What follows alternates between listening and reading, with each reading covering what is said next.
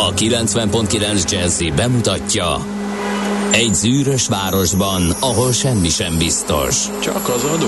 Mondom semmi. Ahol a kisbefektetőket senki sem védi meg a tőzsdei kilengésektől, és a sikátorokban leselkedik a kíméletlen hozamgyilkos. Csak négy férfi múlik a közbiztonsága. Hadnagy urak, merre vannak? A mindenre elszánt és korrumpálhatatlan alakulat vigyáz a rendre minden reggel. Hé, kik ezek az állati nyomozók? Négy férfi egyeset és egy nyalóka. Ács Gábor, Gede Balázs, Kántor Endre és Mihálovics András. Az íróasztal mögül pedig Profit kapitány diktálja a tempót. Humor, emberi sorsok, közönséges bűnözők és pénz, pénz, pénz. Egy különleges ügyosztály. A Gazdasági Muppet Show minden hétköznap reggel a 90.9 Jazzin. De is figyelj, ne csak a bárányok hallgassanak. De miért? Ha nincs pénzed azért, ha megvan, akkor pedig azért. Millás reggeli. Szólunk és védünk. Szép jó reggelt kívánunk, indul a millás reggeli. Hanyadika van ma?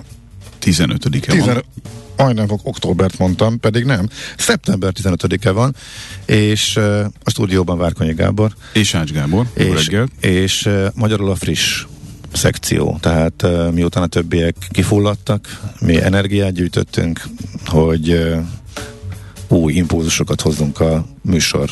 Hol, hol tekerektél, életébe, életemben én mm, éjszakon. Onnan Teke- lehet impulzusokat szerezni.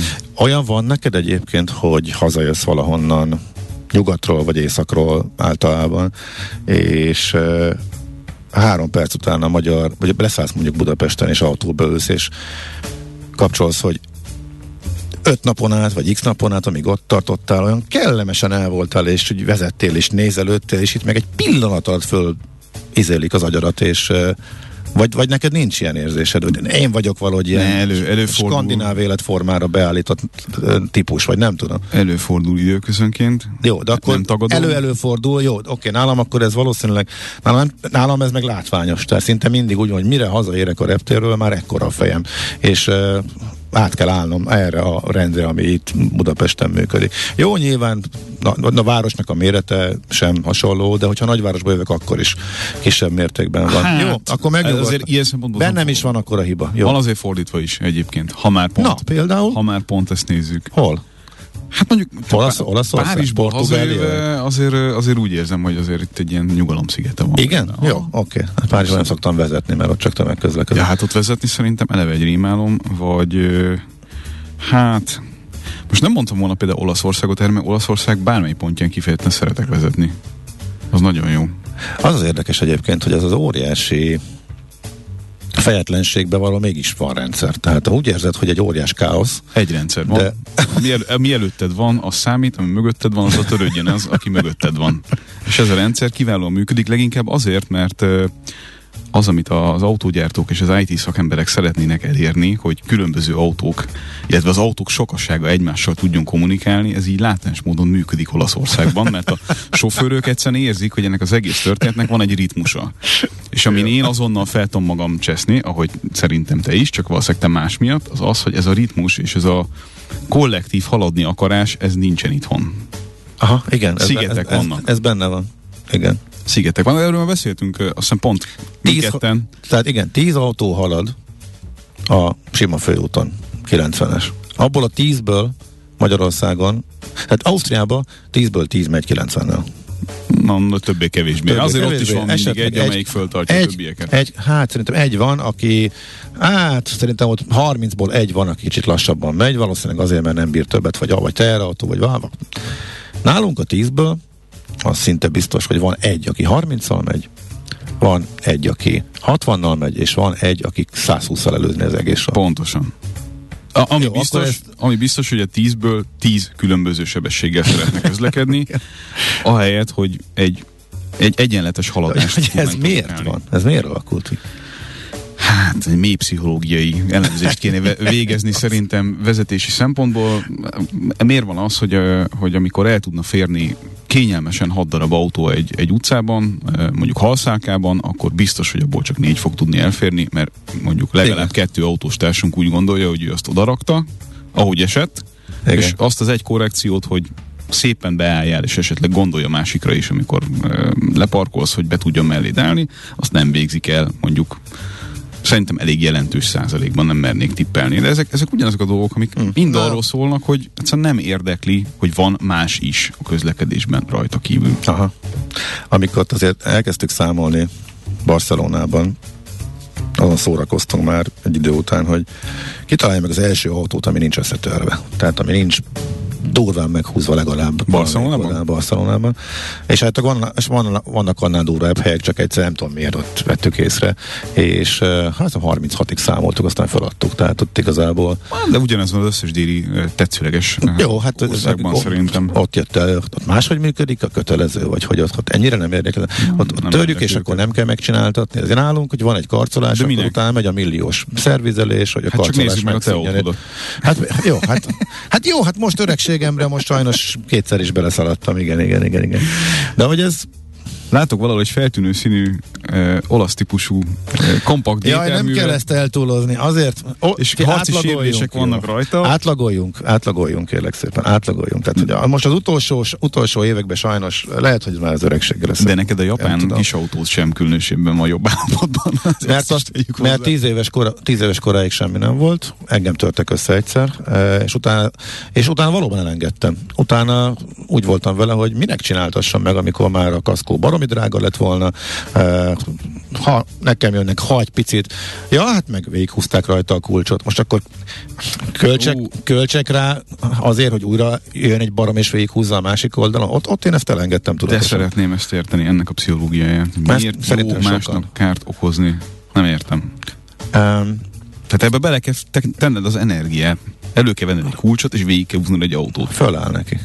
Hát- Arra, hogy a lehető legkisebb energiakifektés, Befektetéssel befektetéssel a legnagyobb kárt okozzá? okozza, és így bosszút álljon valamiért. ami- Jó, nem vagyunk pszichológusok nyilván, de hogy e, ugye ez, ez olyan látványos a belefektetett eh, energia és az okozott A kár. Vinnie Jones típusú védekezést tudom itt is ajánlani.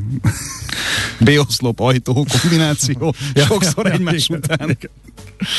Na jó van, oké, köszönjük a szület, mert itt megint csak el belecsúsztunk itt a hülye problémáinkba, meg okoskodunk, meg a mindenféle meglátásba. Na, vannak itt születésnaposok, meg névnaposok szerintem gyorsan köszönjük. belemerültem közben az SMS-ekbe, mert úgy tűnik, Ja, akkor viszont gyorsan kora reggel triggereltük a, a hallgatókat. Azt mondja, hogy igen, hát körúti kerékpársáv. Ezt az hogyan ide? nem tudom, de lehet, hogy erről is kéne beszélnünk. Uh-huh. Kajrói autóparkról is jöttek itt meg emlékezések. jó. Hát valószínűleg az Két Kajrói autóparkról csak annyit, hogy ha valaki meg akarja nézni, hogy merre fog fejlődni a világ autógyártása darabszámok tekintetében, akkor vehet egy látleletet arról, hogy mondjuk Kajróban hány olyan kínai típusú autót fog látni, amiről még életében nem hallott, és az a közlekedésnek, illetve az autóparknak hány százalékát jelenti már most. És ezek bejönnek hozzánk? Hát az EU-ban nyilván más a, más a standard ilyen szempontból, de hát egyébként a múlt héten volt ugye egy, egy tekintélyesnek mondható kínai akvizíció eredményeképpen egy egykor nagy volt, vagy nagy, nagyságként működött brit autógyárnak a kínaiak által tulajdonolt és menedzselt megjelenése az európai piacon köztük Magyarországon Na, is. melyik? Az MG. Az MG ugye megjelent a magyar piacon, ráadásul egy, egy abszolút állistás kereskedői hálózattal, tehát egy, egy olyan kereskedői rendszer tudtak itt szerződtetni Magyarországon, akik, akik egytől egyig egyébként kifejezetten profinak számítanak a saját területükön. Úgyhogy jönnek ide is, igen. Na, még, még mit írnak a hallgatók? Milyen meleg van ma reggel. Ja, ezt akar, ja, tényleg, ezt én is, fú. Ö, nem, még a reggeli brutális meleg 19-20 fok most Igen, így a városban, igen. tényleg egészen meglepő volt. Lehetett Én ettől függetlenül én a, igen, én a dél, délelőtti délutáni hőmérséklet kapcsán döntöttem úgy, hogy az utolsó rövidgatás napomat megtartom, majd elbúcsúztatom a nyarat, mielőtt ide ér a hideg holnaptól, és e, tényleg nagyon-nagyon hűvösek lesznek már a jövő héten. Nem, ebből már olyan, olyan meleg nem tud visszatérni, valószínűleg szeptember végén, októberben, hogy Úgyhogy én megünneplem, és akkor még látványosan este elővettem, fölkészítettem, kikészítettem, hogy nekem az utolsó rövidgatyás napom az lesz eh, szeptember 15-e, úgyhogy remélem, hogy nem fogok rongyázni, de ma még meleg lesz, ez biztos, tehát a hőmérsékletet illetően. Úgy látom, hogy megjött az a hallgatónk is, aki nem tudja elválasztani magától, vagy magától azt a két dolgot, hogy én amikor Kínáról beszélek, az nem arról szól, hogy én Kínát éltetem, hanem arról, hogy a kínai veszélyről beszélek, ami gazdaságilag leselkedik ránk, hogyha továbbra is ennyire naívan nézünk bizonyos kérdéseket. Ezt csak így gyorsan hozzá akartam tenni. Uh, ja, jön itt egy csomó SMS. Ahhoz képest, Ez olyan jó, amikor ilyen elmondod, hogy milyen rengeteg SMS jön, hú, és, hát elol, és egyet elolvasol. a kínaiak már a Spice-ban vannak, írja nekünk SMS írónk például. Jó. Ilyenek. Ilyenekből jött Ja, hogy te Sok. most nagy- nagyon szűröd. Nem? Igen. Kedves hallgatók, Várkonyi kolléga szerint az SMS érkező sms nagy része nem üti meg a beolvasás mércéjét. Úgyhogy kéretik ezek szerint profibb. Ács, Ács úr, mi van magával? Ma reggel. Kérdezi a hallgató? Vagy kérdezett te? Kérdezem én. Mi lenne? Hát, hogyha minden, ha minden SMS-t beolvasnátok, mindig, Jaj, nem, nem, nem. De hát az ilyen, tudod, csokorba szedve egy egyet ötöt, azért ezt szoktunk meg a, köz, meg a közlekedés, de ez real time jön. Minden. Egy követ fújnak a hallgatók. Na, jó, oké, de akkor vissza a névnapos, névnaposokhoz, meg hát az Európai Mozdonyvezetők napja, tehát uh, ilyet azért nem, nem, le, nem lehet kihagyni. 1995 óta? 1990 óta. A demokrá- 95? 9, ja, igen, 95. A Demokrácia napja 2008-tól. De várj, nem mondtuk a névnaposokat. Ja, tényleg a névnaposokat. Jó, oké. A Na, változatosság kedvére ma is van egy Mária nap. ö, Benne van a felsorolásban. 8-a, 12-e, 15-e lehet választani, ez mind Mária nap. Azt hiszem a fő Mária Minden nap az- hónapban. Igen, a fő Mária nap az 12-e, eh, ha jól tudom, legalábbis hogy a családban, eh, családban nálunk, de Katalinnak is so- sokszor van, eh, de a fő névnapok Enikő és Melitta egyébként, és még egy csomó, érdekes név a naptárban. A Demokrácia napja miért 2008-tól indult, ennek a hátterét nem tudjuk, őszintén szólva. Tippem sincs, 1848-ban törli el a Magyar Képviselőház a szőlő dézsmát, úgyhogy ez egy rendkívül, rendkívül fontos esemény. 71-es alapítású a Greenpeace, ezen a napon született, és eh, 97-ben eh,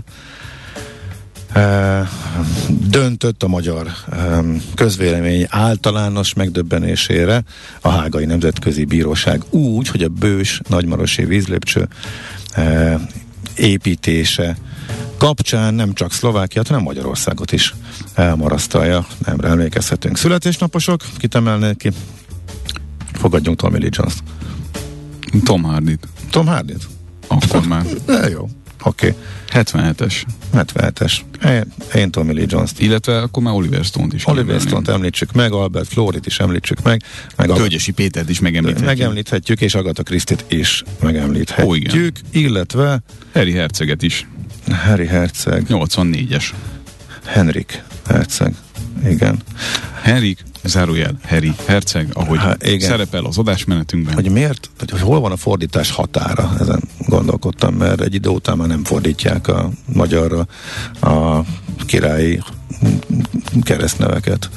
Á, Uh, most nyilván nem Megánra gondolok, meg gond lenne, hogyha Brian Herceg lenne akkor is, de ellel. jó, végül is mindent lehet. Jó, oké, okay, meg volt mindenki, akit, aki fontos volt. Oké, okay, na, akkor gyorsan zenéljünk egyet. Igen, hát Harry Herceget nem sikerült még magyarosítani. Azt írja a hallgató erre, hogy elvileg az uralkodó házak tagjait, szenteket és vallási vezetőket mind fordítani kellene, de vannak olyan nevek, amiknek nincs ismert és bevett hagyományos magyar megfelelője, ilyenkor elhagyható. aha, értem. Köszönjük szóval így szépen. Szóval a Harrynak nincsen. Ez egyébként piszok nagy szerencse, mert túlépve a, a hercegeken, meg királyi családokon, meg szenteken, hogyha lenne, akkor hát nem tudom, ha mondjuk Henrik lenne ő is, akkor mondjuk a Harry Pottert is Fazekas Henriknek fordították volna szerintem. Henrik tehát, Potter. Igen, tehát akkor szerintem ott az egész, mert ugye a filmeknél is megvan ez, hogy néha ok, ok nélkül. Ah, Biztos, és, biztos, hogy egy generáció nőtt el sem, el sem megyünk. egy generáció nőtt fel úgy, hogy azt hitte, hogy Verne Gyula magyar. Be, hát igen, persze, ezen, ezen, igen, de ezt még lehetne hosszasan sorolni, ezeket már néhányszor végigvettük, igen. Na, azt Ez mondja, meglepő. azt Mhm. mondja a milyen szót használják erre? A reggeli provok, a kora reggeli provokációdra. Olyan nincsen, olyan nincsen nálunk. Én provokációmra? A, mármint az ellened irányuló Igen. provokációra gondolsz? Hogy a millásreggeli.hu írja a kedves hallgató, ra tegyük ki a szabályrendet, ami Várkonyi szerint is beolvasható SMS minimális tartalmát ismerteti. Nincs ilyen, kedves hallgató. Én szerintem kimerem jelenteni, hogy amennyire csak lehet, és belefér az adásszabály, vagy az adásmenetbe, bocsánat, én megpróbálok minden SMS-t beolvasni. Hiszen aki vette a fáradtságot, hogy írt nekünk, Na, jó. azt megpróbáljuk befűzni valahogyan a témába, csak nem mindig sikerül, mert van, hogy sok a mondani valunk. Igen, ez egy kicsit persze trollkodás volt, meg egy kicsit... Uh, Én leszek az utolsó, aki cenzuráz. Abban biztos voltam. Csak ahhoz képest volt egy kicsit látványos, hogy mondtad, hogy milyen sok üzenet van, és kettőnél megálltál. Úgyhogy, de nyilván egy csomószor összevonjuk az üzeneteket, hogyha hasonló a tartalom, úgyhogy ez persze teljesen. Egyébként nem a Katalin napra Érthető. mondtuk, hogy sok, kedves hallgató, A Máriára mondtuk. hanem a sok. Máriára. Igen. A Katalint, mondtam, hogy Katalin nap is van, egyébként Katalinból is van több, de, de nincs annyi, mint a Máriából. És azt mondja a kedves hallgatónk, hogy az emberek a járdán sem tudnak közlekedni, és ezzel is mélységesen egyet tudok érteni. Uh-huh.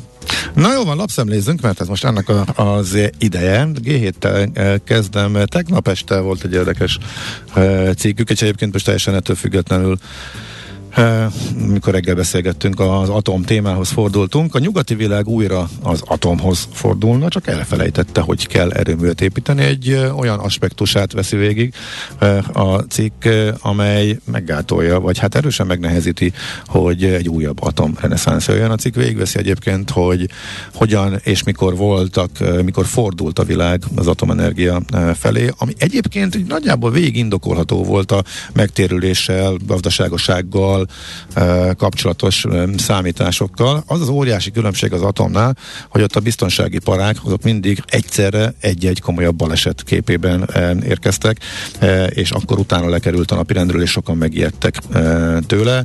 Tehát a Three Mile Islandi 79-es baleset volt az Egyesült Államokban az első ilyen, ami utána teljesen leállt a fejlesztés, és átírták a számokat. 86 Csernobil, ezt már ugye mindenki ismeri, és akkor következett Fukushima.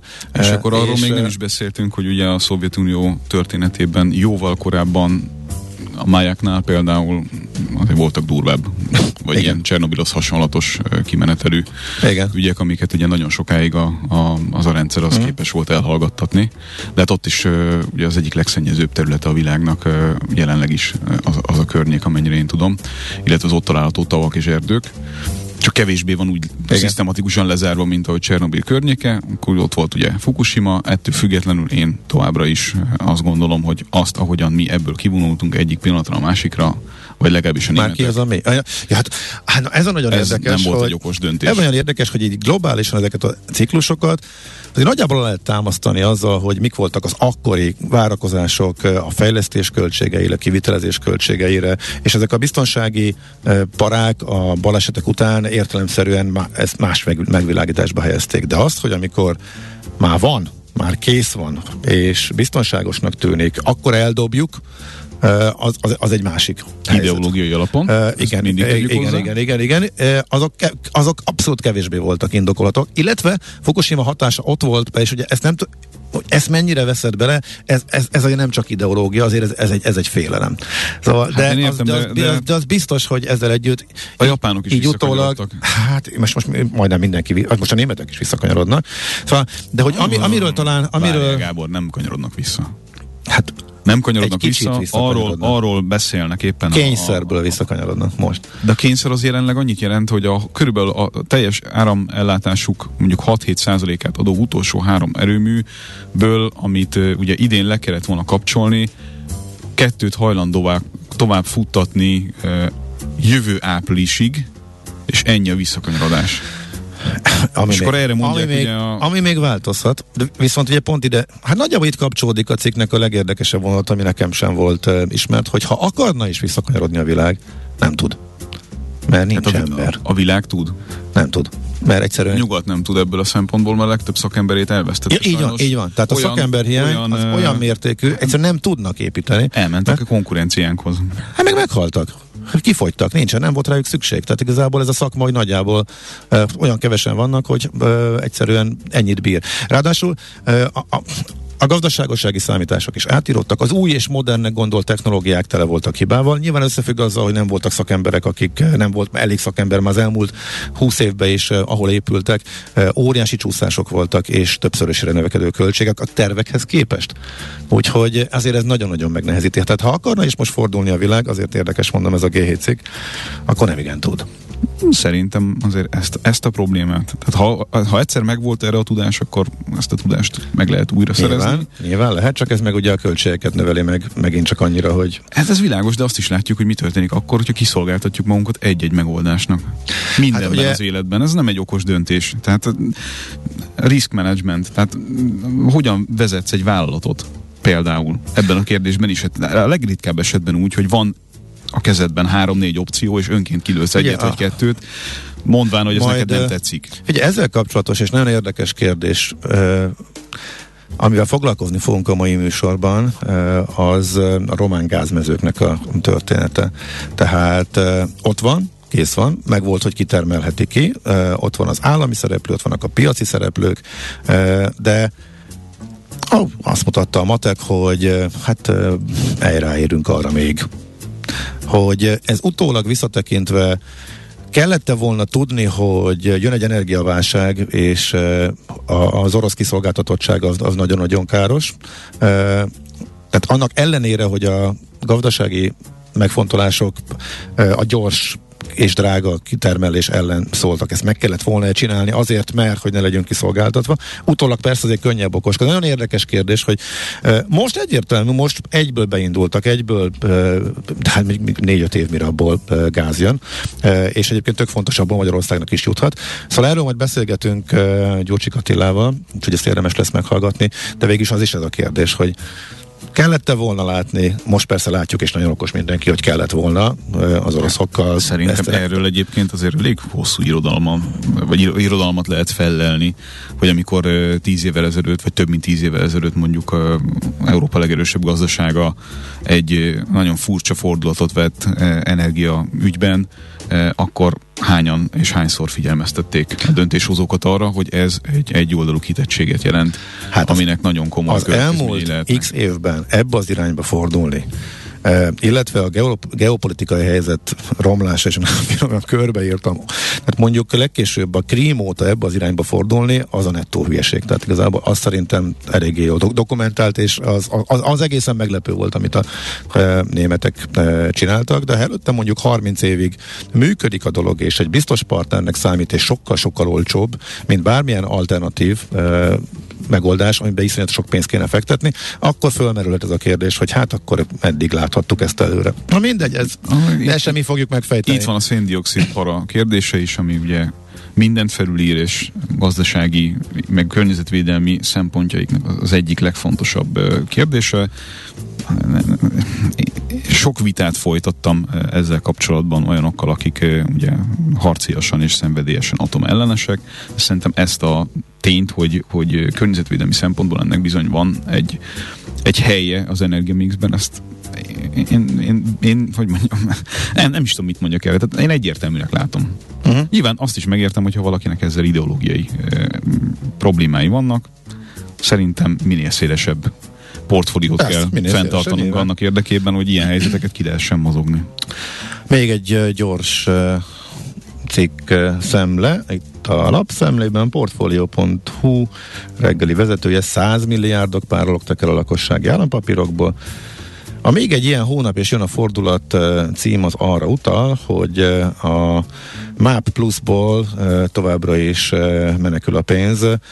Kicsit későn egyébként ahhoz képest, hogy én egy, éve, egy éve, egy évvel ezelőtt kezdtem el erről elég sokat írni és felhívni rá a figyelmet, amit a műsorban is többször is beszéltünk róla, hogy az infláció követő a következő évekre sokkal jobb lesz. Volt keze egy vagy két hónap, akkor még lehetett így makkozni rajta, hogy akinek megvan már a MÁ plusz, annak érdemes átszállni, az már akkor is nyilvánvaló volt, hogy akinek friss pénze van, az, az infláció követőbe tegye, annak ellenére, hogy a következő év a szívás lesz, mert lassan követi le az mm. inflációt.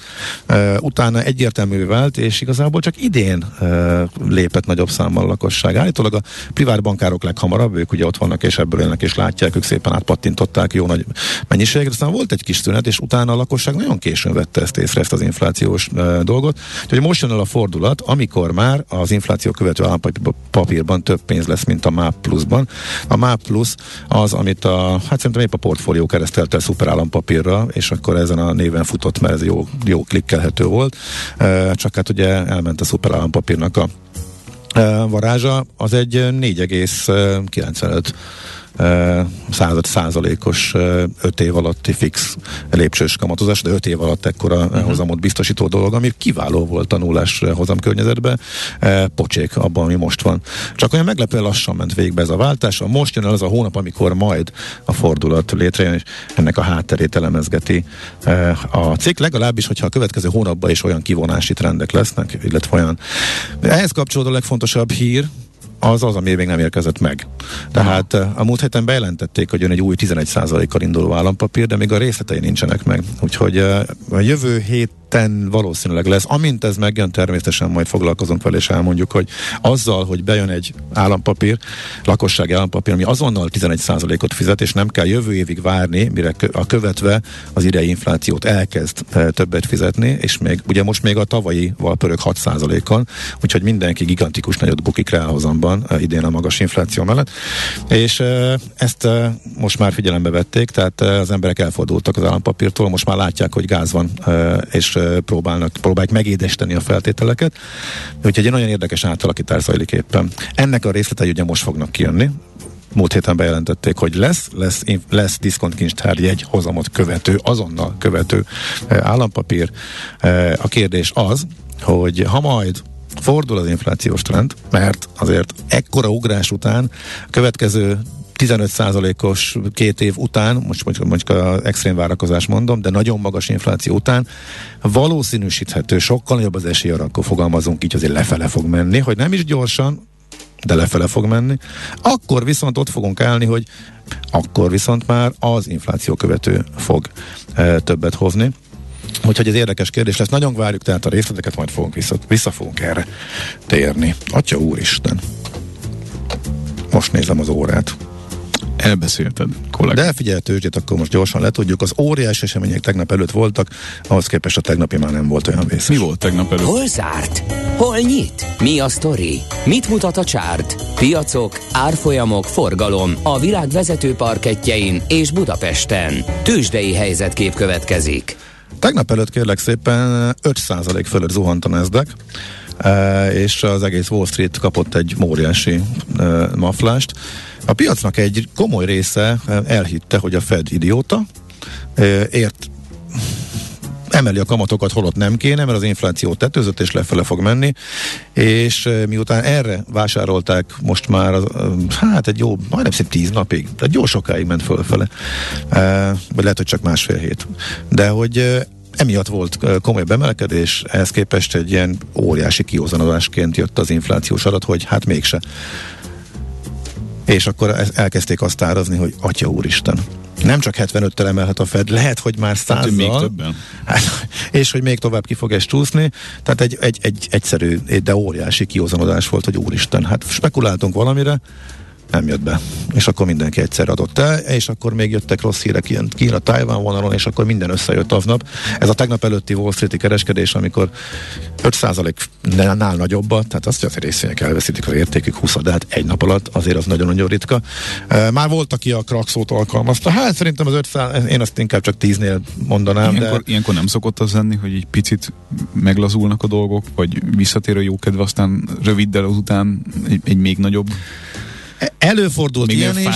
Előfordult ilyen is, de előfordult az ellenkező is. Itt nincs szokott. Itt, itt minden, itt bármi lehet. Ezt követően tegnap ugye az volt a kérdés, hogy a, a nagyon durva ked után e, mi jöhet, és e, a piac próbált egy kicsit korrigálni fölfelé, már mint Amerikában, és e, sikerült is neki végül, hát nem volt egyértelmű, a nap elején korrigált fölfele, utána a nap végén fél órával a zárás előtt már ismét átsúsztak negatívba, és az eléggé gyászosnak tűnt, viszont a utolsó fél órában megjöttek a vevők, és visszatudták, ha csak nagyon szerényen is, de visszatudták nyomni a pozitív tartományba, tehát a, a gyászos ked után egy icike-picike korrekciót azért mindhárom vezetőindex Amerikában e, tudott produkálni e, tegnap. Előtte még a Bux egy 1%-os esést hozott össze, az OTP valamiért fölkapták 90 fölé a múlt héten, azt nem egészen értettem, próbáltam elolvasni a, a cikkeket róla, de egyik magyarázat sem volt meggyőző, most visszaütötték 8600-ra,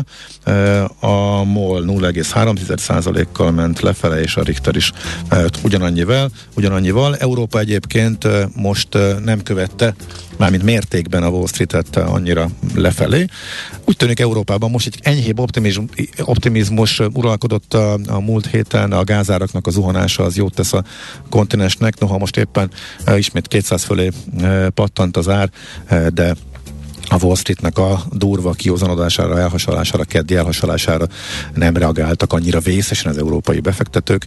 E, már az inflációs adat után Európa e, kapott egy kisebb maflást, tehát kedd délután már tudtak reagálni, ezt követően tegnap csak ilyen egy százalék körüli max kicsivel több, kicsivel nagyobb e, eséssel zártak, tehát ott nem volt nagy a visszaesés, és a Bux és Budapesten nagyjából ezt produkálta. Közben azt olvasom, hogy Stiglitz úr azt mondja, hogy abba kéne hagyni a Fednek a kamatemelést. Igen, igen, ezt már mondogatja.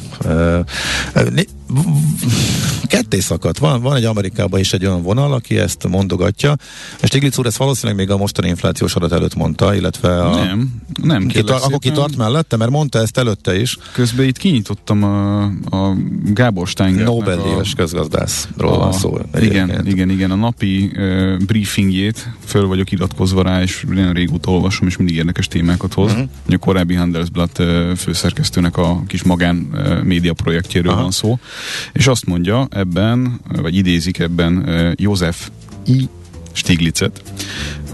Próbálom gyorsan tükörfordítással elmondani, hogy a geopolitikai, gazdasági és financiális krízisek halmozódása kapcsán ami teljes bizonytalanságot jelent, a Fed jól tenné, hogyha kihagyná a következő kamatemelést. Ez nem olyan infláció, szerintem ez nem kereslet, oldali infláció, erre nincs ráhatása, a, nincs a kamatemeléseknek, de ez egy, ez egy vita a közgazdászok között, és ezen a, a, a, az oldalon áll. Tehát és a piac mondja, is ebbe az irányba ment a hét, amíg nem jött ez a kiózanodás. Azt igen. mondja, hogy tök mindegy, hogy emelünk vagy nem emelünk, mert hogy merev olyan okok okozzák pontok ezt az vannak a rendszerben. Igen, olyan, olyan okok, lehet. amikre nincs ráhatásunk az a monetáris politikával túlságosan, úgyhogy inkább igen, nagyon-nagyon leegyszerűsítve. Igen, akkor viszont nagyon drága az emelés.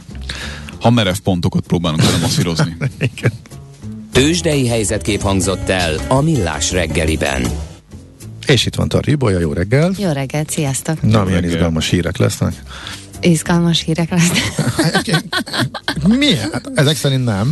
Izgalmas hírek vannak. Már hogy nehéz de... volt vadászni őket most? Hát ilyenkor reggel még annyira nem frissülnek, és én tegnap is voltam reggel, és aztán délután is követtem, és ilyenkor az a bajom, hogy reggel mindig azt érzem, hogy már mindent elmondott mindenki, úgyhogy bármit mondunk, az még ilyen ismétlés. Aha. Úgyhogy nagyon sok újdonság még reggel nincs. Neked de nincs, szerintem, de, aki délután nem nézett, aki délután nem, nem olvas, nézte, ezért nem olvasta, nehéz, annak van, igen, és azt mindig olyan nehéz kitalálni, hogy most, ak- most akkor mi az, ami, amiről valóban beszélni kell, de hát remélem azért lesz benne olyan, ami... Te ami... is azzal kezded, hogy ébredés után azonnal megnézed a híreket? Hát Ilyen, ilyenkor nem, amikor bejövök, ilyenkor, ilyenkor elkezdek felébredni, de egyébként igen, tehát én, én addig ki sem szállok az ágyból, amíg el nem olvastam, tehát ilyen beteg szint. de ezek fontos Akkor dolgok. is, ha nem dolgozol. Akkor is, leginkább akkor, amikor nem. Tehát, hogy mert, azért, mert ilyenkor meg korán ébredés van, és ilyenkor így próbálok Aha. kicsit észhez térni, aztán amikor beérek, akkor olvasom, de ilyenkor viszont úgy fekszem le, este 11-kor még nézem, hogy mi történt, mondjuk ugye leginkább mondjuk Amerikában, vagy bárhol, ahol még zajlik az élet. És nem tűnt fel, hogy amikor kihagyod hagyod ezt időközönként, amit tudom, hogy nagyon nehéz, akkor egy kicsit nyugodtabban alszol? Nem tűnt fel, mert nem hagyom ki.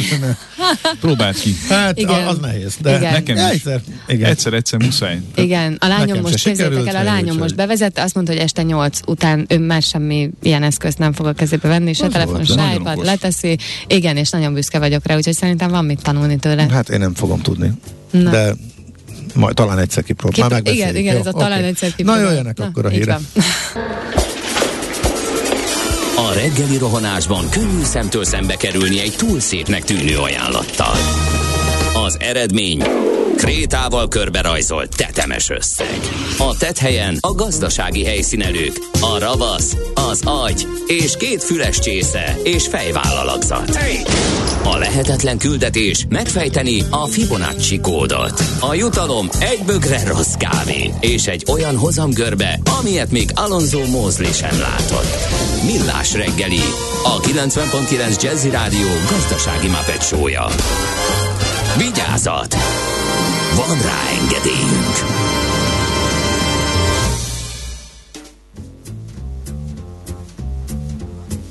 Mikrofont. Köszönöm. Jó reggelt kívánunk, igen. Amíg te eszel, én megpróbálok beszélni. Akkor parancsolj. Én már kész vagyok, tehát várjuk, hogy beszélhessünk. A stúdióban Ács Gábor. És uh, Várkonyi. Na? Mit is írtak a hallgatók? V8, Cenzor Gábor, ugye? Ezek jöttek ma titulusként. Nem vagyok cenzor.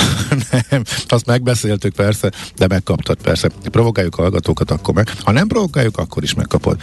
Azért a v 8 jót mosolyogtam. Na. Hát, de az egy dicséret keretében érkezett egyébként. Természetesen, amit azért nem fog beolvasni, mert ne, belepirulok, úgyhogy köszönöm szépen kedves hallgatóknak a megtisztelő és támogató SMS-t. 0630 20 10 909 SMS, WhatsApp és Viber számunk, ide várjuk különböző megjegyzéseiteket. Na, mi csúszott még át a cenzor rostáján? Aj.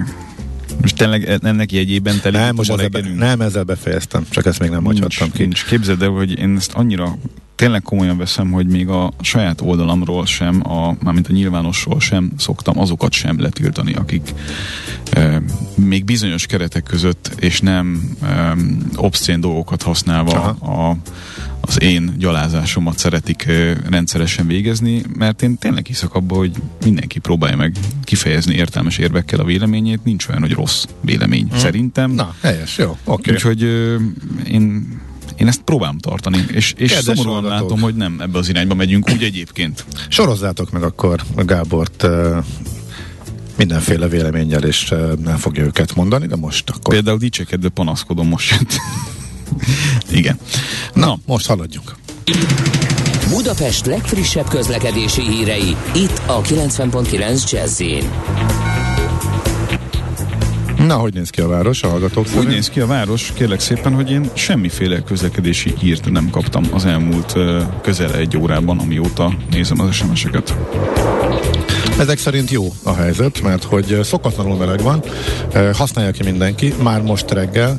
Napközben lehet, hogy az utolsó rövidgatás idő, és 20 fok van. Most reggel nagyon érdekes, nagyon meleg, párás idő van. Az MH az M3-ason uh, sűrűbb a helyzet az ilyenkor szokásosnál, az m után, a Szerencs utca előtt, de egyéb komolyabb fennforgást én nem láttam. Nagyjából a hasonló iskolai időben megszokott lassulásokra lehet a bevezetőkön számolni. Várunk még persze plusz információkat. Budapest, Budapest, te csodás! Hírek, információk, érdekességek, események Budapestről és környékéről.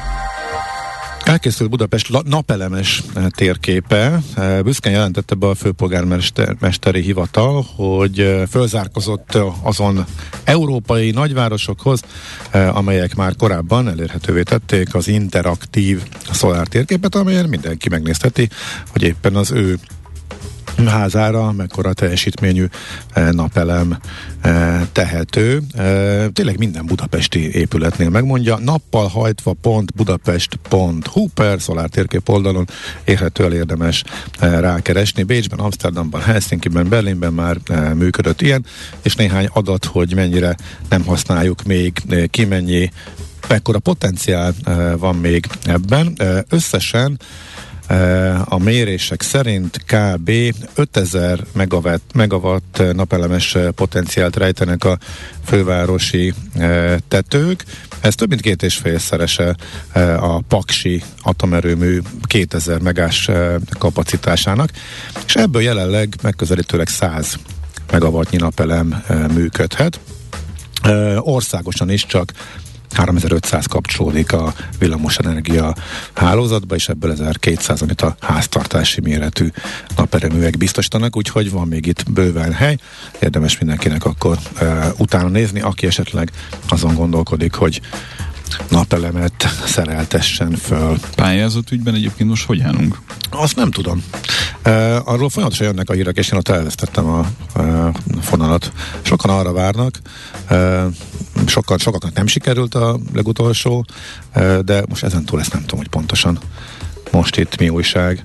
Aztán akkor nézzük, mi van még. Hát igen, egy mm, fontos változás, közlekedési változás. Igen? Napelemet szeretnék, képüzenet jött, és a Lórem Ipsum teljes mindenét lehet látni, a napelemmel hajtva a honlapról screenshotolta ki nekünk kedves hallgatónk. Nagyon szépen köszönjük, ennél aktuálisabban nem tudjuk akkor a helyzetet elemezni.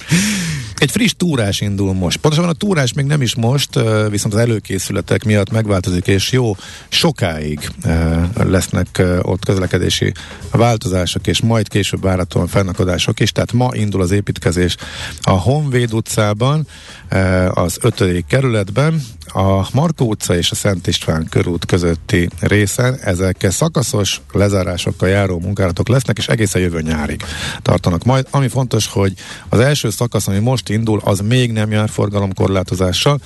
E, egészében, teljes egészében járható marad majd az utca a tömegközlekedés és a képjárű műforgalom e, számára is. Viszont már ma reggeltől parkolási korlátozások léptek életbe, úgyhogy aki a Szent István körül és Toller Béla utca közötti szakaszon e, hagyta a páros oldalon a kocsiját, a Stoller Béla, a Markó utca követi szakaszon pedig a páratlan oldalon, akkor gyorsan rongyoljon oda és mert különben el fogják e, szállítani, és itt folyamatos változások lesznek, érdemes lesz majd tehát követni az ezzel kapcsolatos híreket. Nekünk a Gellért hegy a Himalája. A Millás reggeli fővárossal és környékével foglalkozó rovata hangzott el. És itt van velünk a vonalban Koi László, az Építési Vállalkozók Országos Szakszövetségének elnöke. Jó reggelt kívánunk! Jó reggelt kívánok! Jó reggelt! Hát csöppet sem jó hírekkel szolgáltak tegnap, amikor arról szólt a bejelentésük, hogy a fogyasztói árindexet az infláció változásánál jóval nagyobb mértékben emelkednek az építőipari árak, illetve emelkedtek az első fél évben, és nem számíthatunk semmi pozitív vál, változásra a második fél évben sem. Mi okozza ezt elsősorban? Több oka is van ezeknek a nem szokásos mértékű nagy árváltozásoknak. Egyrészt az orosz-ukrán háború, de már azt megelőzően is ugye a Covid járvány után kialakult építőanyag hiány, nemzetközi kereskedelmi láncoknak a akadozása már áremelkedéseket hozott. Jelenleg pedig elsősorban az energia ára az, amelyik itt nálunk nagyon komoly lábnyomot hagy, hiszen átlagosan 25%-os nagyságrendű az energiai költs, költség az összes költségen belül, másrészt pedig a forintnak az elgyengülése, hiszen tudni kell, hogy az összes beépített építési termékeknek közel a 50%-a importtermék, és külföldről kell beszereznünk, és hogyha a forint így elgyengül 400 forint fölé, és ugye már elgyengült, akkor ez nagyon sokba kerül, lényegesen többen, mint ahogy ezt a megrendelő vagy a kivitelező eredetileg gondolta. Uh-huh. Ezen az importarányon lehet csökkenteni, vagy ez egy hosszabb távú folyamat lenne, hogy ez rövid távon gondolom nyilván nehéz? Igen, rövid távon nem hiszem, hogy lehet ezen változtatni, hiszen a, az építési termékek előállításához szükséges alapanyagokkal Magyarország nem rendelkezik, tehát eh, nekünk nagyon korlátosan van acélunk, fánk, réz vagy alumínium, amiből nagyon sok építési termék készül, másként pedig vannak olyan szerelvények, kész dolgok, ami szinte csak importból jön, tehát az, hogy egy hőszivattyú hőszivattyú vagy egy napelem Magyarországon maximum összeszerelése van ilyen jellegű termékeknek, és mind importból jön. És hát bizony a, azon túl, hogy a, a, az energia, de a, a fuvarköltségek és egyéb költségek is nagyon megnövekedtek. Az építőiparnál például nagyon jelentős szakmunkás és mérnök bérfejlesztést is végre kellett hajtani, hogy hát ne hagyjanak itt bennünket a szakmunkások, és ilyen nehéz, nehezedő anyagi helyzetben ne menjenek el külföldre munkát vállalni. Azt kérdezi a kedves hallgató, hogy magyarázzuk el, vagy azt kéri, hogy magyarázzuk Igen. el a konkrét összefüggést, tehát a nagyon konkrét összefüggést a háború és a, az építőipar helyzete kapcsán. Tehát hogyan hat ez közvetlenül, vagy hogyan hat ez a helyzet közvetlenül a magyar építőiparra jelenleg? A háború elindulása előtt meghatározóan, és ez alatt azt kell érteni, hogy több mint 50%-os nagyságrendben az acélipari termékeket, a faipari termékeket, a cementet, például meg hőszigetelő anyagokat is közegyapotot például Ukrajnából, Fehér Oroszországból és Oroszországból hoztuk be importáltuk. Ugye az Unió az letiltotta Fehér Oroszországot meg Oroszországot, Ukrajnába pedig leállt a termelés. Tehát az onnan jövő több mint 50%-os nagyságrendű importot valami más relációból kell pótolni. Unión belülről nagyon nehéz, unión kívülről lehet ilyen termékeket, de annak pedig beminősítésére van szükség, hogy az unió területén, így Magyarországon is forgalmazni lehessen. Így ezek a nevezük úgy, hogy nemzetközi beszerzési értékláncok, ezek nagyon elkezdtek akadozni.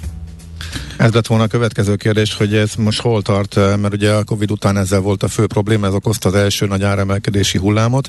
Eh, most eh, ezek szerint csak, idézőben mondom, hogy csak drágulás van, de azért jönnek az építőanyagok, vagy azért továbbra is gond van a láncokkal, és nem sokat javult a helyzet a háború előtti időszakhoz képest.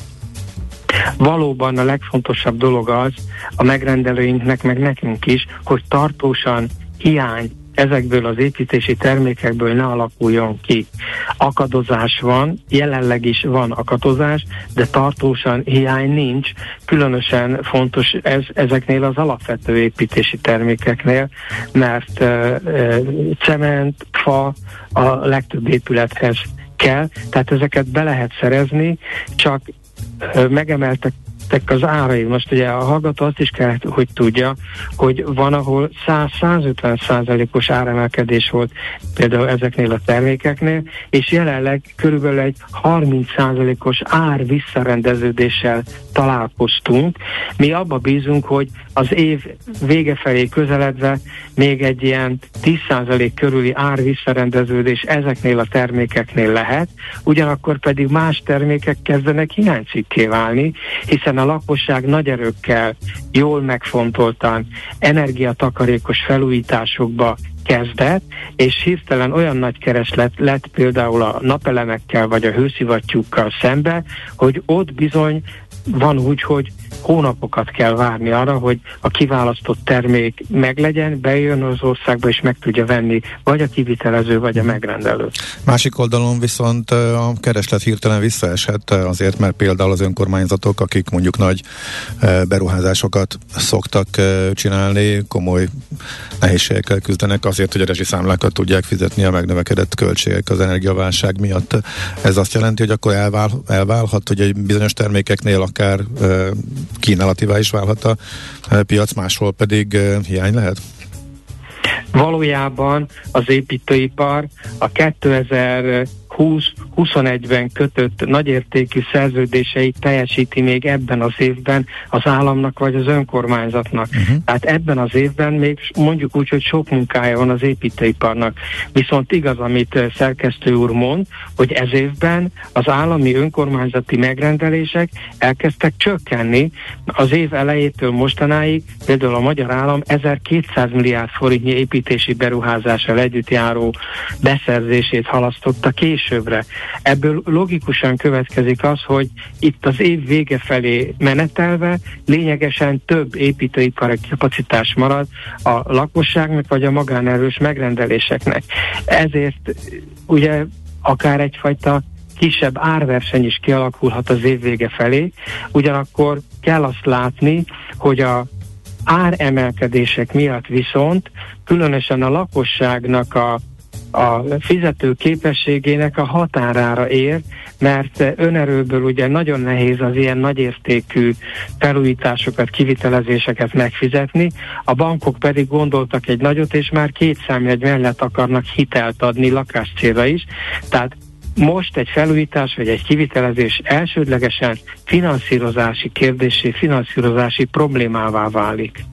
Adódik a kérdés akkor, itt az ellentétes hatásokat látva, mint egyébként nagyon sok más iparágban is, hogy akkor várjon a lakossági oldal azzal, hogy adott esetben felújítson, vagy építkezzen, vagy ez, a, ez a helyzet árak tekintetében csak rosszabb lesz, és ha már valakiben megvan a döntés, hogy adott esetben építkezni szeretne, vagy bele akar fogni valami ilyesmibe, az siessene.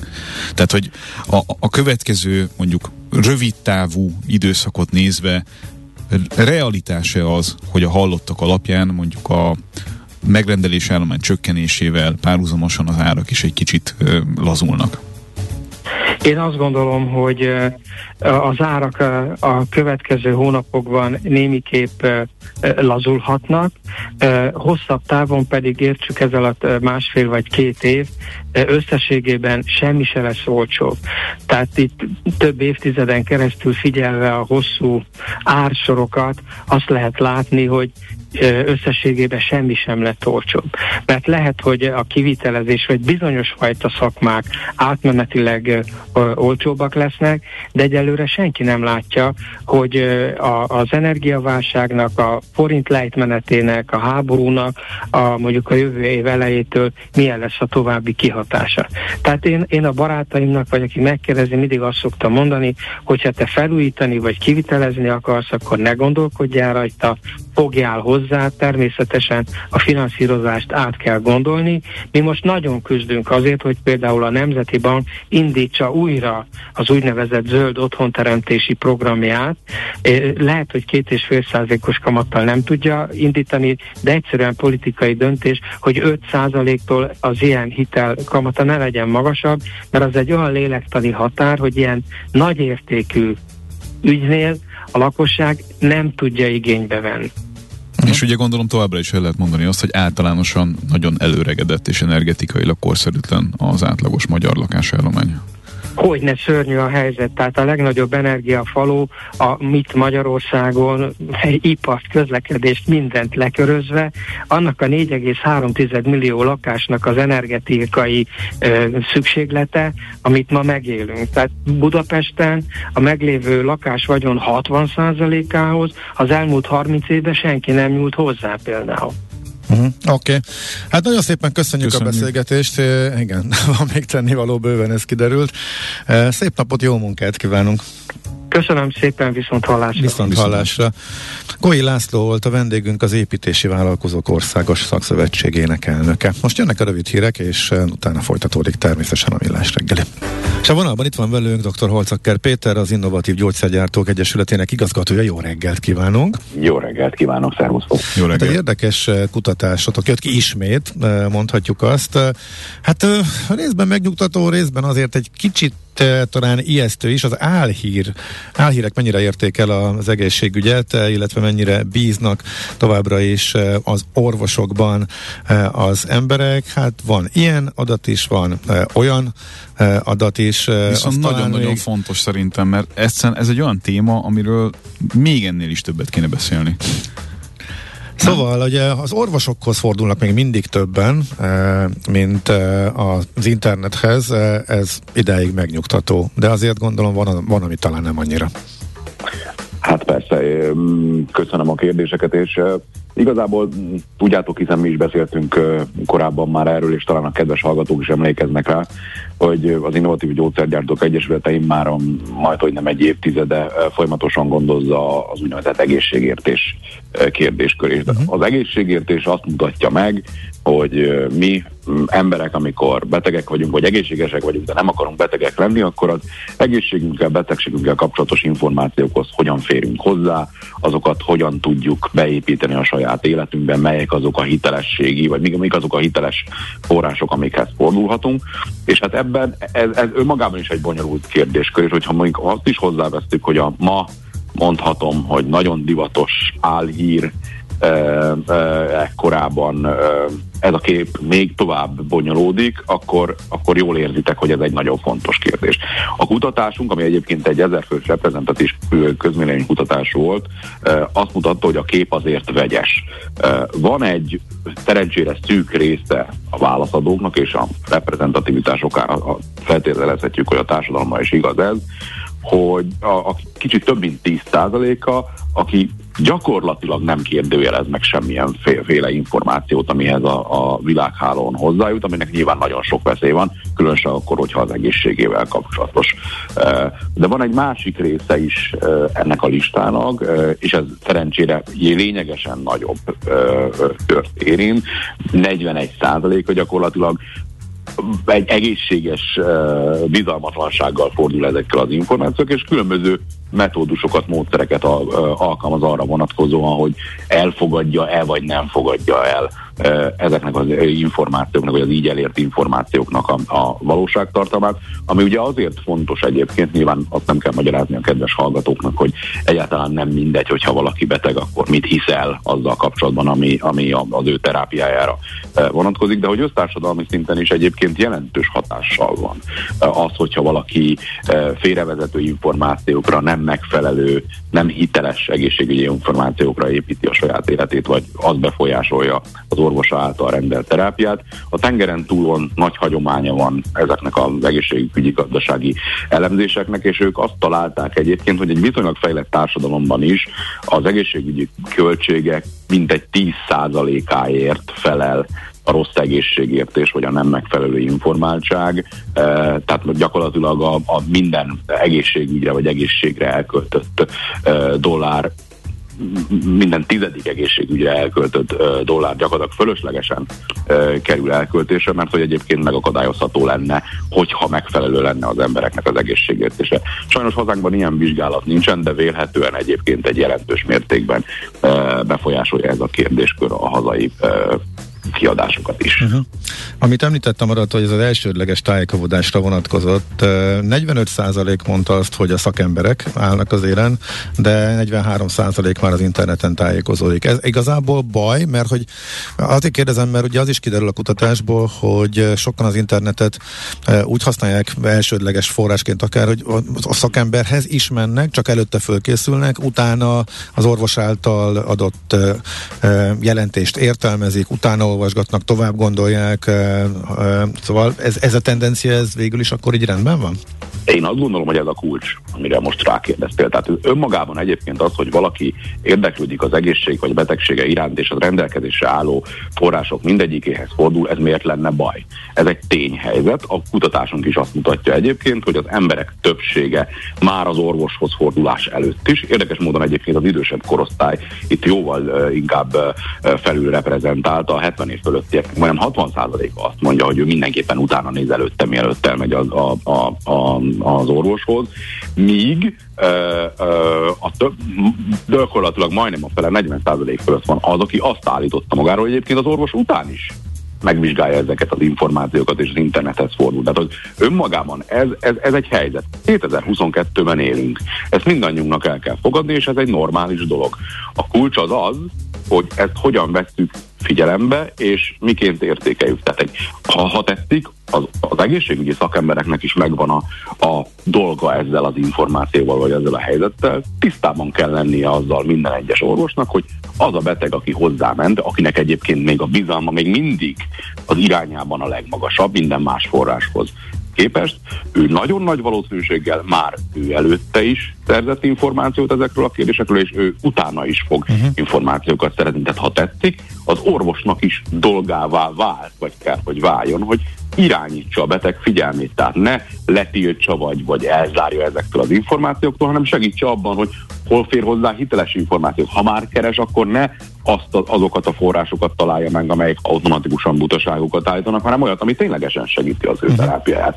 Ez már csak azért is érdekes egyébként, egy, ha, ha megengedtek, még egy érdekes elemet kiemelnék ebből a, a vizsgálatból, hogy a, a, a válaszadók 20%-a mondta azt, tehát nagyon sok, hogy kifejezetten rémisztő és ijesztő információkat talál egyébként a betegségével kapcsolatosan, és hát nem kell magyarázni, hogyha ilyen az alaphelyzet, hogy egy ilyen elidegenítő szituációban van a betegségével vagy, a, vagy az adott állapotával kapcsolatosan, akkor az nyilván nem segíti azt, hogy, hogy ő egyébként együttműködő uh-huh. legyen, vagy, vagy ő magától is megelőzze ezeket az állapotokat. Ezzel együtt a fiatalok azért nagyon, a fiatalokra jellemző leginkább, hogy az internetet részesítik előnyben, és az öndiagnózist próbálkoznak.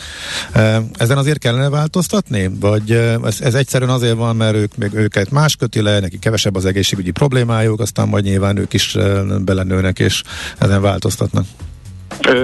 Nyilván figyelni kell erre, és a, a, a, a jelenséget folyamatosan elemezni kell, hogy ezt megfelelően tudjuk kezelni. Ez megint csak az a válaszom erre, mint az előbb, hogy ez egy tényhelyzet, nem csak az egészségügyel kapcsolatosan, hanem minden más információ az élet minden más területében kapcsolatosan. Minél fiatalabb korosztályokról beszélünk, annál inkább a mm, világháló közösségi média az, amely alapvető forrásként szolgál. A fontos az az, hogyha ezek, e, ha ez tényleg így van, akkor őket valamennyire irányítani tudjuk. Például nagyon fontos azt tudni, hogy mi köti le a figyelmüket nem csak a fiataloknak, hanem általában annak, aki az információhoz hozzájut. Van egy érdekes ellentmondás egyébként, azt mondták a, a kutatásban a résztvevők, hogy minél hosszabb, minél bonyolultabb egy leírás, azt ők annál hitelesebbnek gondolják, ugyanakkor teljesen egyértelművé vált, nem csak az egészségügyi hírek kapcsán, hogy ma már a nagyon rövid, könnyen fogyasztható, gyorsan fogyasztható, egyszerű, nem is szöveges, hanem képes vagy videós információk azok, amik, amik meghatározóak. Tehát tudni kell, itt is csak azt mondom, hogy ehhez alakulni kell, adaptálódni kell az egészségügyi ellátórendszer oldaláról, illetve mindenkinek az oldaláról, aki az egészségügyel kapcsolatos hiteles információkat szeretne e, közvetíteni, hogy ilyen módon fogyasztanak információt az emberek, ezzel úgy se lehet mit csinálni legalábbis az egészségügy szempontjából, viszont akkor a hiteles tartalmakat és a mhm. hiteles támogató Aha. információkat ilyen csatornákon kell eljutni. De akkor mit tud tenni átlagos, nem orvosi képzettséggel rendelkező beteg, ha valamiképpen felelősen szeretné csökkenteni azt az információs aszimetriát, amit mindenki érez, amikor egy orvossal beszélget mondjuk a saját egészségéről. Hát egyrészt ma már az orvostársadalom döntő többségére igaz az, hogy nem egy ilyen paternalista, egyirányú kommunikáció zajlik a, a beteggel, tehát minden esetben a legfontosabb, legközvetlenebb forráshoz, a saját kezelőorvosához tud e, fordulni, és merjen is fordulni. Nyugodtan lehet kérdezni az orvostól. Lehet, most nyilván nem az agyára kell menni, és minden, minden, minden ötödik percben valamit kérdezni az orvostól, ennek, ennek nyilván nincs értelme, és sehova se vezetne, de ha, ha tudatosan szeretnénk gázolni, akkor egyrészt, amikor az információkat keressünk, akkor ügyeljünk arra, hiteles forrásból szerezzük ezeket az információkat, megbízható média felületekről, ne szenzációhajház, clickbait cik, cikkek vagy címek után gondoljuk azt, hogy mi történik. Gondolkodjunk vagy fogadjuk el a józan paraszti érzékünket, a józan paraszti életünket abban a vonatkozásban, hogyha valami abszolút képtelenség van, akkor az, az, azt azért ne fogadjuk el. És egyébként meg nyugodtan megkérdeztetjük az orvosunktól, ahogy eddig egyébként megkérdeztük, hogy milyen legyen a terápia, mi, mivel tudom segíteni a gyógyulásomat, nyugodtan megkérdeztetjük, hogy kedves doktornő, kedves doktor úr, hol érek el további ö, értelmes, hiteles információt ezzel uh-huh. kapcsolatban, mert, mert, mert ez engem érdekel, és ez biztos vagyok benne, hogy nem zavarja uh-huh. az orvosokat sem. Még egy fontos dolog, az egészségértés díj 2022-ben is e, e, meghirdetésre került, illetve lehet pályázni, most a héten indult, ugye? Miről is szól idén? Igen, um, tulajdonképpen pont ez a kérdéskör áll a vizsgálódásunk, illetve a, a, az idei díj fókuszában, hogy az egészségértés díj arra szolgál, hogy minden évben kiemeljük, megtaláljuk, és, és a nyilvánosság számára bemutassuk azokat a kezdeményezéseket, akár az egészségügyi szakemberek, intézmények, akár társadalmi szervezetek, betegek, betegszervezetek oldaláról ö, ö, indul, amelyek ezt a fajta hiteles, az egészségért és építő kommunikációt, projekteket visz. Ebben az évben is elindul ez a, ez a díj, várjuk is a pályázókat egyébként az egészségértés.hu honlapon. Az idei külön díj, vagy fókusz a, a, a díj kapcsán tulajdonképpen az álhírek elleni küzdelem hm. lesz, és ezért tulajdonképpen így függ vissza a mostani kutatásunk és, a, és az egészségértés díj uh-huh. írása. Uh-huh. Oké, okay, világos. Nagyon szépen köszönjük a beszélgetést. Köszönöm, köszönöm szépen. Szervusztok. Szép napot, napot szervusz. Dr. Holcakker Péterrel beszélgettünk az Innovatív Gyógyszergyártók Egyesületének igazgatójával. Megfelelő alapozás nélkül képtelenség tartósan építkezni. A Ferde torony ugyan látványos, de egyben aggasztó is. Kerüld el, hogy alaptalan döntések miatt Ferde pénztarnyat építs. Támogasd meg tudásodat a Millás reggeli heti alapozójával.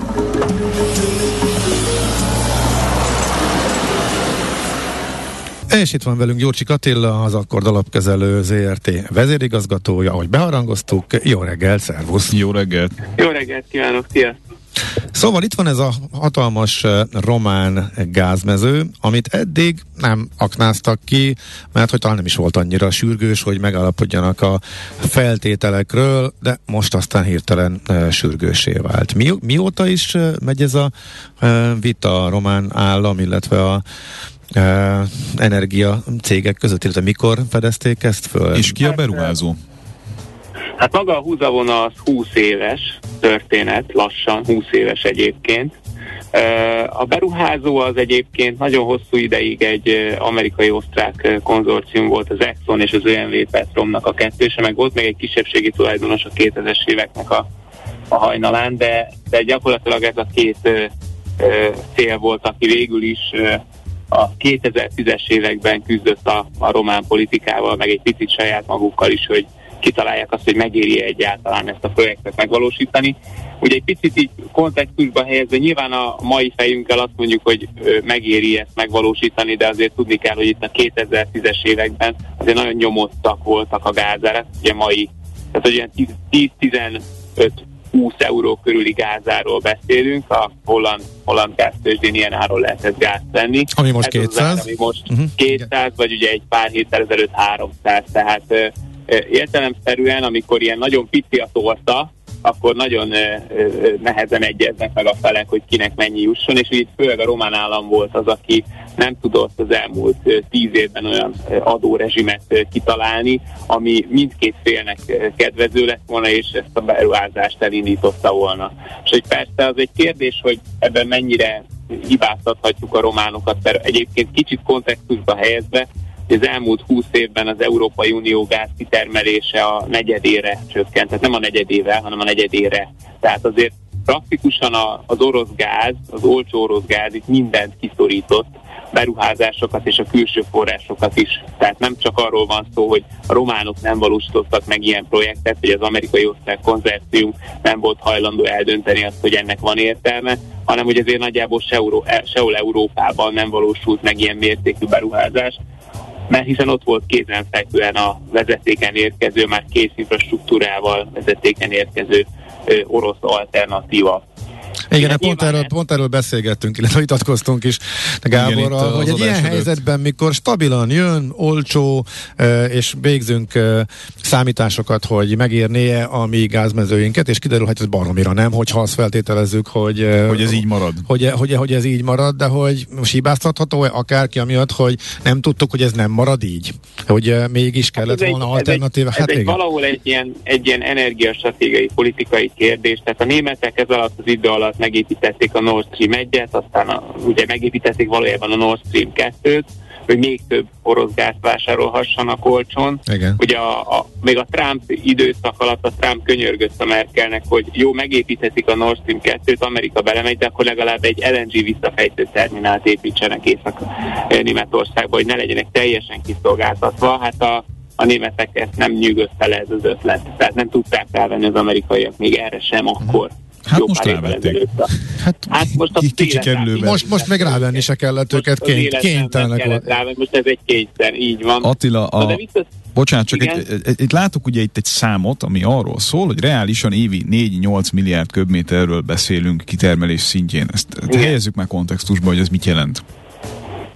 Egy picit így mondanék még egy pár dolgot erről a sztoriról, tehát ugye, a, a, és utána elmondom a számokat is. Ugye alapvetően a helyzet az, hogy a román politika is felébredt egyébként a 20 éve tartó Csipke Rózsika álmából, és idén májusban elfogadtak egy olyan adórezsimet, ami egyeztetve a, a beruházókkal egy elfogadható alternatíva, tehát hogy ez egy fontos lépés, tehát, tehát ők is... Tehát őket is a háború ébresztette föl, tehát most májusról beszélünk, igen. Uh-huh. Igen, igen, május, tehát hogy igen, abszolút a háború ébresztette fel őket. Ugye alapvetően Románia önellátó, gáz szempontjából önellátó, vagy óriási ge- geopolitikai értékké vált a háború eh, árnyékában, viszont csökken a belső kitermelés, tehát erre a projektre szükség van ahhoz, hogy Románia hosszú távon is önellátó maradjon, és ne kelljen Gazpromtól eh, gázt vásárolni. És még egy dolog történt, hogy a, a időközben egy a, a 70%-ban, 70%-ban román állami tulajdonban lévő ö, romgáz, meg egyébként tőzsdén forgó vállalat kivásárolta az Exxon ebből a projektból, tehát most a félig Ez mikor történt? egy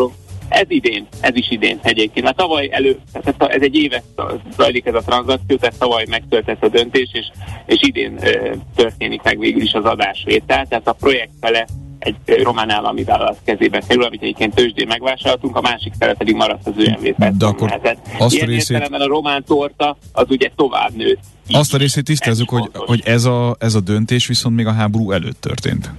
Ez a háború előtt történt, így van. Ez Exxon döntött úgy, hogy kiszállt, tehát ez fontos tudni, és akkor végül... Uh-huh. A, Gondolom megunta azt, hogy, kiszállt.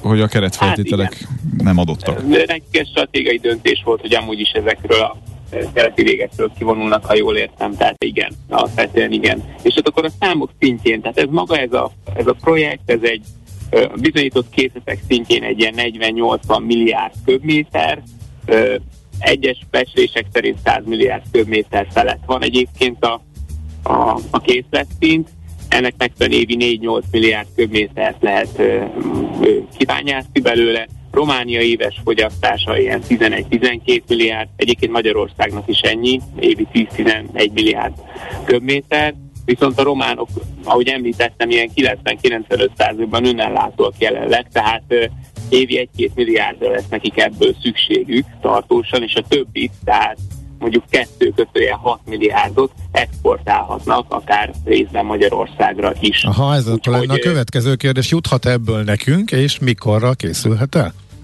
juthat alapvetően, tehát meg, vagy megépültek, már részben megépültek, részben pedig meg fognak épülni azok a határkeresztező kapacitások, amin keresztül ez a gáz eljuthat Magyarországra. Ugye Magyar, Magyarország import szinten 100%-ban a- az oroszoktól függ jelenleg.